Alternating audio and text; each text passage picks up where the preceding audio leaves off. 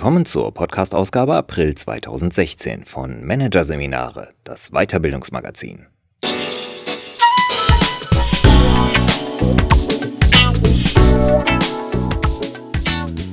Weitere Podcasts aus der aktuellen Ausgabe behandeln die Themen Introvertierte Mitarbeiter führen, auf die leise Weise und Führung in der neuen Arbeitswelt, Kontrolle vier punkt null.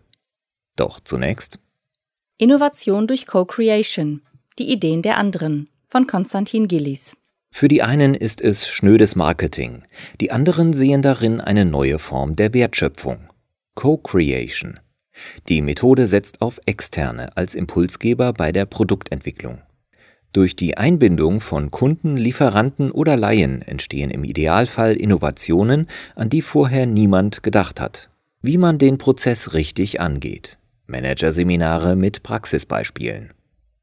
Wie erschaffen wir Produkte, die nicht nur ihre Funktion erfüllen, sondern auch den Kunden begeistern? Über diese Aufgabe grübeln dieser Tage viele Unternehmen. Auch Sartorius Intec. Die Firma produziert Industriewagen und ist im Markt etabliert. Doch der Mittelständler spürt einen Wandel. Die Kunden wollen nicht nur hochpräzise Technik, sondern auch ein schönes Design und verspielte Details. Mit solchen Wow-Effekten kennen sich Techniker nicht aus, sagt Bodo Krebs, Geschäftsführer für den Bereich Forschung und Entwicklung. Deshalb beschließt Sartorius Intec Ende zweitausendvierzehn, einen neuen Weg zu gehen. Man veranstaltet eine Reihe von Workshops, die bunt besetzt sind. Nicht nur die eigenen Entwickler sitzen am Tisch, sondern auch Produktmanager aus dem Ausland, Kunden und Fachfremde. Sie alle sollen sagen, wie sie sich eine aufregende Waage vorstellen. Plötzlich entstehen völlig neue Ideen. Warum nicht eine Waage, die sich per Smartphone steuern lässt? Oder eine mit möglichst wenig Knöpfen? Die Workshops, professionell organisiert und moderiert von der Münchner Agentur Creeffective, stellen sich als wertvoll heraus. Viele der dort aufkommenden Ideen setzt Sartorius Intec derzeit in Produkte um. Das hat Entwicklungsleiter Krebs überzeugt. Für die großen Sachen braucht man Leute, die weit genug weg sind vom Geschäft. Immer mehr Firmen wagen den gleichen Schritt.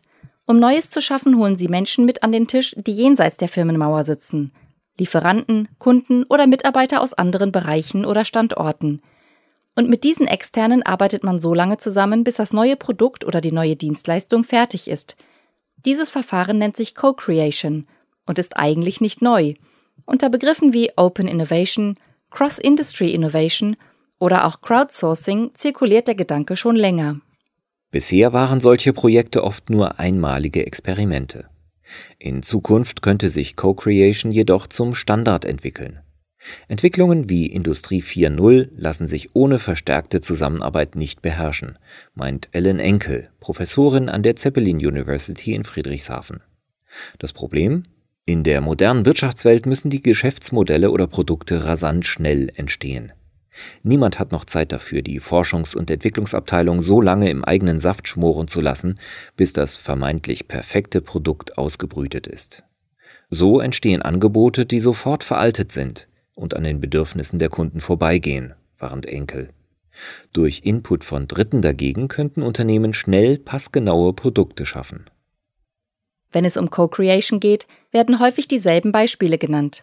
Der Kaffeeröster Tchibo sammelte via Internet Ideen von seinen Kunden. Ähnliche Aktionen laufen bei Starbucks oder der Deutschen Bahn. So entsteht der Eindruck, dass nur große Konzerne in der Lage sind, neue kreative Quellen anzuzapfen. Doch das stimmt nicht. Solche Initiativen dienen häufig nur dem Marketing, urteilt Jens-Uwe Meyer, Chef der Agentur Innolytics Leipzig, die auf Innovationsmarktforschung spezialisiert ist. Meyer unterstützt Unternehmen, die den Schritt in die Co-Creation wagen wollen. Dass bisher vor allem B zwei C Firmen offen für die Idee sind, habe einen ganz praktischen Grund, so Meyer. Bei diesen Unternehmen läuft das Thema quasi beim Social-Media-Marketing mit. Es müssen also keine neuen Verantwortlichkeiten geschaffen werden, um in Co-Creation einzusteigen. Schwieriger ist die Lage im B zwei B Bereich, nicht zuletzt, weil hier mit Co-Creation größere Risiken verbunden sind. Macht nämlich zum Beispiel ein Großkunde bei einem Workshop mit und kann mit seinen Ideen am Schluss nicht landen, könnte er beleidigt sein und seine Aufträge zurückziehen.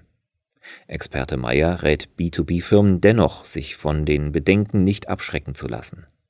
Co-Creation hat im Unternehmensgeschäft großes Potenzial. Zu den überzeugten Anwendern der Methode gehört die Schaeffler-Gruppe Herzogenaurach. In der komplexen Welt von heute kann eine Firma nicht mehr alle Lösungskompetenzen an Bord haben. Es würde auch zu lange dauern, sie aufzubauen, erklärt Heinrich Schäperkötter, Leiter Innovationsstrategie. Neben traditionellen Innovationsmethoden, zum Beispiel Vertrieb spricht mit Kunden, nutzt der Automobilzulieferer auch alternative Kanäle, um Impulse zu bekommen. So suchte Schaeffler unlängst eine neue Methode, um die Qualität von Bauteilen in der Produktion zu prüfen. Die Fragestellung wurde, stark abstrahiert, auf einer externen Internetplattform veröffentlicht und deren Nutzer eingeladen, ihre Lösungen einzureichen. Das war sehr erfolgreich. Es kamen auch Antworten, die wir nicht auf dem Schirm hatten, berichtet Schäperkötter. Zu Wort meldeten sich Hochschulen, Start-ups und Unternehmen, die außerhalb der Automobilbranche tätig sind. Am Schluss wurde eines der externen Konzepte aufgegriffen und ein neues Messverfahren zusammen mit dem Ideengeber entwickelt. Mittlerweile setzt Schaeffler in allen Geschäftsbereichen Co-Creation ein. Bei der Umsetzung hilft den Abteilungen eine interne Beratertruppe. Das konkrete Thema muss so abstrahiert werden, dass genug Leute mitreden können, erklärt Experte Schäperkötter. In einem zweiten Schritt müssen dann die abstrakten Lösungen, die von außen kommen, wieder auf das Geschäft heruntergebrochen werden. Diese Übergänge zu managen sei eine nicht zu unterschätzende intellektuelle Herausforderung, betont Schäperkötter. Trotz aller positiven Effekte. Co-Creation bedeutet viel Arbeit. Deshalb sollten Erstanwender genau hinschauen, ob die Methode überhaupt zu ihrer Aufgabe passt. Die Erfahrung zeigt, handelt es sich um eine inkrementelle Innovation, soll also nur ein vorhandenes Produkt verbessert werden, ist die eigene Entwicklungsabteilung für den Job besser geeignet. Denn solche Detailarbeit ist meist nicht die Stärke von Branchenfremden. Bei hochtechnischen Themen können einfach nicht genug Menschen mitreden, meint Schaefflermann Schäperkötter. Auftrumpfen kann Co-Creation dagegen, wenn der große Wurf gefragt ist. Wird ein völlig neues Verfahren oder Geschäftsmodell gesucht? Fahndet man nach einem unverbrauchten Weg zur Kundenansprache oder einer bahnbrechenden Digitalidee? Dann können Stimmen von außen wichtige Impulse liefern und Co-Creation rechnet sich am Schluss. In solchen Fällen ist zudem die Rechtslage einfacher. Anders als ein technisches Detail lässt sich ein Geschäftsmodell nämlich nicht patentieren. Es droht also im Nachhinein kein Streit darüber, wer das geistige Eigentum an den entwickelten Ideen hat. Pioniere, die Co-Creation etabliert haben, berichten vor allem von einem Hindernis: altem Denken. In vielen Unternehmen herrscht immer noch die Ansicht vor, die Weisheit gepachtet zu haben. Man hält die eigene Entwicklertruppe für weltmeisterlich und baut auf scheinbar bewährte Marketingweisheiten. Wenn das Produkt billiger wird oder neue Funktionen bietet, kauft es der Kunde schon. Und was der sonst noch will, weiß man aus der Marktforschung. Dass Fragebögen und Fokusgruppen nur ein gefiltertes Bild der Wirklichkeit liefern und die Zielgruppe womöglich ganz anders tickt, kommt vielen nicht in den Sinn. Dieses Mindset muss man ändern, betont Innovationsexpertin Enkel. Es braucht Leute, die Vertrauen aufbauen können und sich wirklich auf das Denken der Kunden einlassen.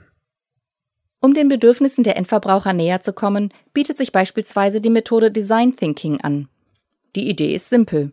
Entwicklungsingenieure und Designer brüten nicht mehr im Büro vor sich hin, sondern werden raus zum Kunden geschickt. Sie schauen ihm über die Schulter und beobachten ihn während der Anwendung. So entstehen oft neue Produktideen, ohne dass ein einziges Wort gesprochen wird. IKEA U S A zum Beispiel hat diese Methode perfektioniert. Experten des Möbelherstellers begleiten regelmäßig einzelne Käufer nach Hause, kommen mit ihnen ins Gespräch, helfen ihnen bei der Umgestaltung ihrer Räume. Diese sogenannten Home-Tours liefern eine Flut von Innenansichten und Ideen, die an allen Ecken des Unternehmens verwendet werden. Vieles, was wir im Marketing und der Produktentwicklung tun, wurde von den Kunden co-kreiert, sagt Rick D'Amico, Deputy Marketing Director. So etwas kostet natürlich Manpower. Denn Co-Creation ist nichts anderes als ein ständiger Dialog. Und der läuft nur, wenn immer ein Gesprächspartner zur Verfügung steht. Wer zum Beispiel eine Ideenplattform im Internet eröffnet, sollte einen Moderator ernennen, der sie in Vollzeit betreut. Außerdem müssen in allen Fachabteilungen Ansprechpartner bereitstehen, die zu den Geistesblitzen von außen schnell eine Einschätzung geben können. Für diesen Job als Koordinator taugt längst nicht jeder Mitarbeiter. Sie brauchen eine aktive Person, die anderen auch mal auf die Füße tritt, so Experte Maya. Genauso wichtig wie die Auswahl der internen Verantwortlichen ist die der Partner von außen. Schließlich hat nicht jeder das Zeug zum Co-Innovator. Bewährt hat sich, sogenannte Lead-User einzubinden, also Kunden, die ein Produkt sehr intensiv nutzen und darauf brennen, ihre Verbesserungsvorschläge einzubringen. Oft sind sie auch ausgesprochene Fans der Marke. Allerdings sollten die Lead-User nicht die einzige Stimme im Innovationsteam sein, weil sich das Unternehmen sonst in eine Freak-Falle manövrieren könnte. Man hört nur auf die Extremnutzer und steht am Ende mit einem Produkt da, das zwar ihre hochspeziellen Ansprüche befriedigt, aber am Massenmarkt völlig vorbeigeht. Um das zu verhindern, sollten zusätzlich zu den Lead-Usern auch Lieferanten und gänzlich Fachfremde hinzugezogen werden, beispielsweise Studenten. Sartorius Intec etwa hat zu einem Innovationsworkshop einmal eine Sekretärin aus dem eigenen Haus eingeladen. Ein Manager präsentierte ihr dort das Produktportfolio, eine Aneinanderreihung von Geräten. Zu ihrer Einschätzung befragt, sagte die Sekretärin, die sind bestimmt alle gut, aber ich kann keinen Unterschied erkennen. Das uniforme Design war Profis im Raum noch nie aufgefallen. Solche Aha-Effekte bekommen sie nicht, wenn sie nur unter Experten sitzen, ist Entwicklungsleiter Krebs überzeugt. Für große Konsumgüterhersteller ist es kein Problem, Sparringspartner zu finden. Sie brauchen nur ein kleines Gewinnspiel bei Facebook zu starten und schon melden sich mitmachfreudige Endkonsumenten. Auf dem B zwei B Markt dagegen ist die Akquise der Co-Kreatoren Schwerstarbeit. Berater Maya berichtet von einem Projekt, bei dem er insgesamt sechsundfünfzig Kanäle nutzen musste, um genug Partner zusammenzubekommen. Von bestehenden Mail-Verteilern über Social Media wie Xing und LinkedIn bis hin zu persönlichen Kontakten. Hier ist viel Überzeugungsarbeit gefragt, resümiert Maya. Sein Tipp? Das Management sollte die Mitarbeiter öfter auf das Thema hinweisen. So behalten sie die Suche nach Innovationspartnern stets im Hinterkopf, etwa beim Besuch von Seminaren, Konferenzen oder Messen. Aber wie lassen sich die Partner dazu motivieren, ihre Ideen preiszugeben und viel Zeit in virtuellen Projekträumen oder Workshops zu verbringen? Bei reinen Konsumentenprojekten, wir suchen ein neues Verpackungsmotiv, reichen oft schon Preisgelder aus, um genug Mitmachwillige anzulocken. Im B zwei B Bereich kann es die Aussicht auf einen neuen Kunden sein, die branchenfremde Unternehmen dazu motiviert, sich mit Vorschlägen einzubringen. Doch es gibt auch Kritik an rein monetären Anreizen. Am besten läuft Co-Creation, wenn die Leute freiwillig mitmachen, stellt Praktiker Maya klar. Diese Einschätzung bestätigt auch eine Studie von McKinsey. Demnach lassen sich nur zwanzig Prozent der Externen von einer simplen Belohnung motivieren. sechsundzwanzig Prozent werden von der Aussicht angelockt, neue Fähigkeiten zu entwickeln. Und ganze achtundzwanzig Prozent sind von Neugier getrieben und dem Wunsch zu lernen. Die richtigen Anreize festzulegen ist nur einer der Punkte, die vor dem Start eines Co-Creation-Projekts zu klären sind. Genauso wichtig ist es, das Ziel exakt zu formulieren und zu klären, wie eingehende Ideen bewertet und ausgesiebt werden. Hier sind zwei Strategien möglich. Entweder die externen Teilnehmer selbst stimmen über die Ideen ab. Dann besteht das Risiko, am Ende mit einem Nischenprodukt dazustehen und zurückrudern zu müssen. Oder eine Auswahljury aus dem Unternehmen bewertet die Ideen, was jedoch der Idee des gemeinsamen Schaffens ein wenig widerspricht. In der Praxis bewährt hat sich ein zweistufiges Verfahren.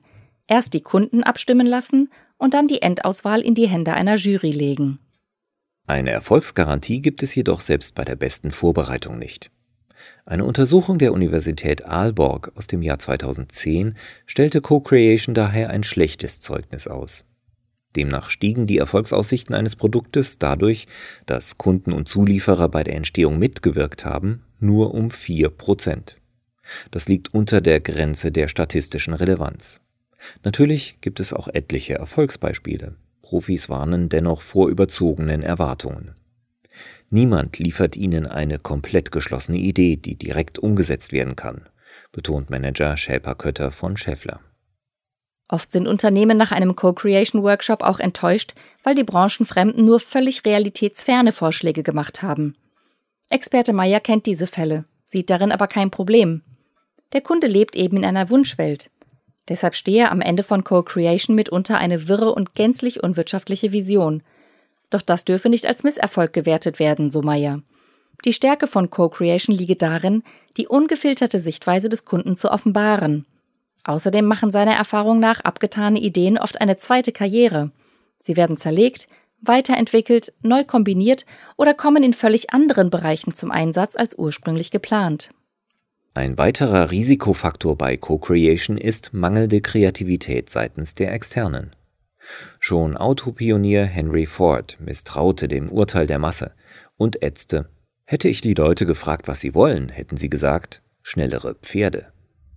Innovationsexpertin Enkel hört dieses Zitat häufig und hat das Gegenargument entsprechend schnell parat. Natürlich denkt der Normalkunde linear, deshalb ist es ja so wichtig, bei Co-Creation Partner aus anderen Industrien mit an Bord zu haben. Als besonders gelungenes Beispiel gilt der Fall der Haarpflegemarke Wella. Sie war vor einigen Jahren auf der Suche nach einer billigeren Methode, um ihre Shampoos zu testen. Zu diesem Zeitpunkt brauchte man dafür noch menschliche Probanden und viele Versuche. Eines Tages saß ein Wella-Manager mit seinen Kindern im Kino und schaute sich die Monster A G an. Der Trickfilm ist unter anderem dafür bekannt, dass es den Machern gelang, die Haare der Monster besonders realistisch im Computer nachzubilden. Als der Wella-Manager die wehenden Schöpfe sah, kam ihm die Idee: Wenn sich Monsterhaare so gut simulieren lassen, warum nicht auch echte Menschenhaare? Daraus entstand eine ungewöhnliche Entwicklungspartnerschaft. Procter und Gamble, der Mutterkonzern von Wella, kontaktierte das Animationsstudio Pixar und bat die Experten, den Monsterschopf-Algorithmus für lange menschliche Haare weiterzuentwickeln. Und diese Idee wurde tatsächlich umgesetzt. Dank der digitalen Werkzeuge von Pixar kann Procter und Gamble heute schon am Computer überprüfen, wie hoch ein Shampoo später dosiert werden muss. Das Filmstudio hat aus dem gemeinsamen Projekt übrigens auch etwas gelernt. Und zwar, wie sich menschliche Haare simulieren lassen. Das setzen die Animationskünstler auch gleich um, bei einer Verfilmung von Rapunzel. Für Innovationsguru Enkel ist dieser Fall richtungsweisend.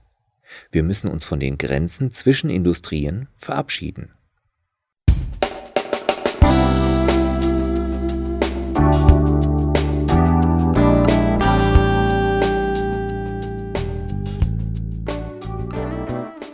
Sie hörten den Artikel Innovation durch Co-Creation – Die Ideen der anderen von Konstantin Gillis aus der Ausgabe April zweitausendsechzehn von Managerseminare, produziert von Voiceletter.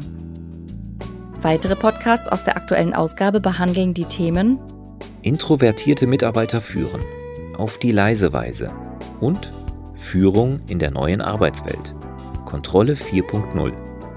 Weitere interessante Inhalte finden Sie auf der Homepage unter managerseminare punkt de und im Newsblog unter managerseminare punkt de slash blog.